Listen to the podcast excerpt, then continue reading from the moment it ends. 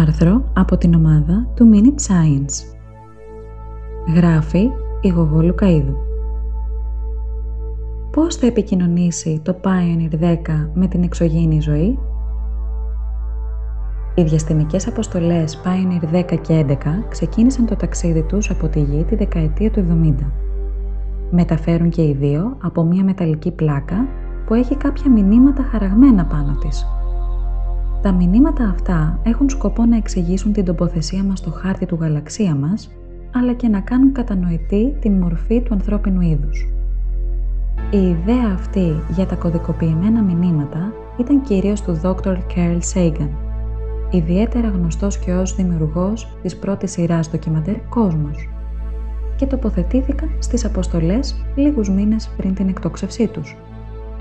Σκεφτείτε πως αυτή την πλάκα, όταν την πιάσεις στα χέρια της μία μορφή εξωγήινης ζωής, θα πρέπει να την διαβάσει και να την κατανοήσει. Δεν θα μπορεί να διαβάσει τα δικά μας γράμματα ή τους δικούς μας αριθμούς. Συνεπώς, θα πρέπει όλοι οι αριθμοί να είναι κωδικοποιημένοι λογικά, ξεπερνώντας αυτό το χάσμα της γραπτής επικοινωνίας. Έτσι, αριστερά, στο πάνω μέρος της πλάκας, απεικονίζονται δύο άτομα υδρογόνου, τα οποία είναι και το κλειδί της κωδικοποίησης. Το υδρογόνο είναι το πιο άφθονο στοιχείο στο σύμπαν και θεωρητικά θα πρέπει να είναι γνωστό από οποιαδήποτε εξωγήινη ζωή. Πιο συγκεκριμένα, τα δύο άτομα του υδρογόνου έχουν σχεδιαστεί σε διαφορετική ενεργειακή κατάσταση, απεικονίζοντας έτσι το φαινόμενο της υπέρλεπτης υφής, όταν το υδρογόνο μεταβαίνει από τη μία ενεργειακή κατάσταση στην άλλη, τότε εκπέμπει ένα φωτόνιο.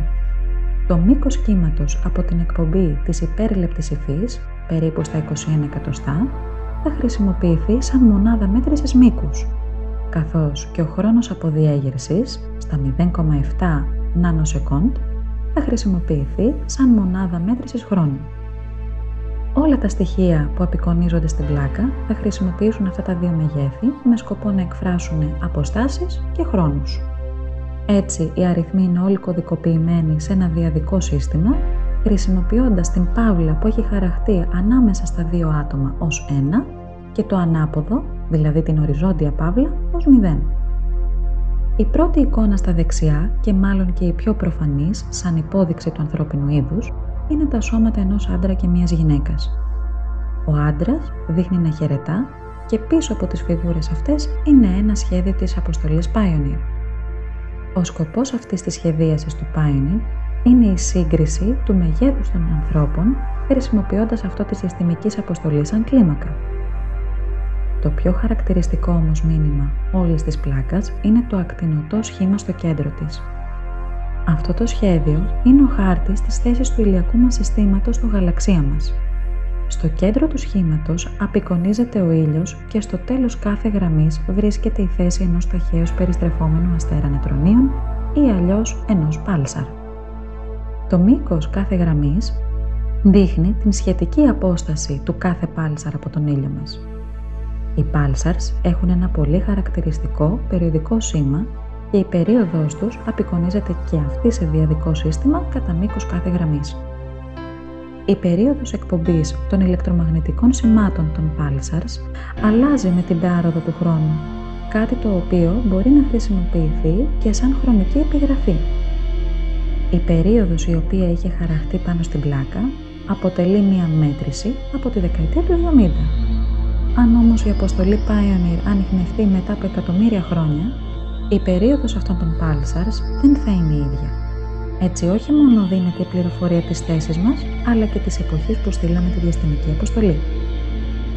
Στο κάτω μέρος της πλάκας φαίνεται επίσης το πλανητικό μας σύστημα. Απεικονίζεται ο ήλιος και σε σειρά οι πλανήτες, έχοντας τις σχετικές αποστάσεις τους χαραγμένες σε διαδικό σύστημα.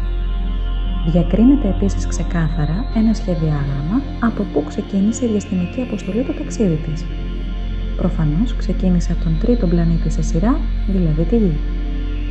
Θεωρώντας λοιπόν πως το γαλαξία μας μόνο το δικό μας ηλιακό σύστημα πλήρει όλα τα παραπάνω χαρακτηριστικά, θα πρέπει να είναι παιχνιδάκι να βρεθεί η θέση μας.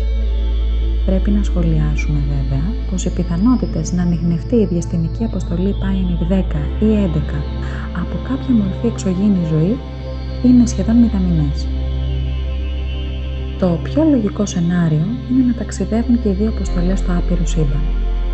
Αλλά σίγουρα δεν είναι και άσχημο να σκεφτεί κανείς πως οι πληροφορίες για το είδος μας και την ύπαρξή μας θα ταξιδεύουν στο διάστημα για εκατομμύρια χρόνια.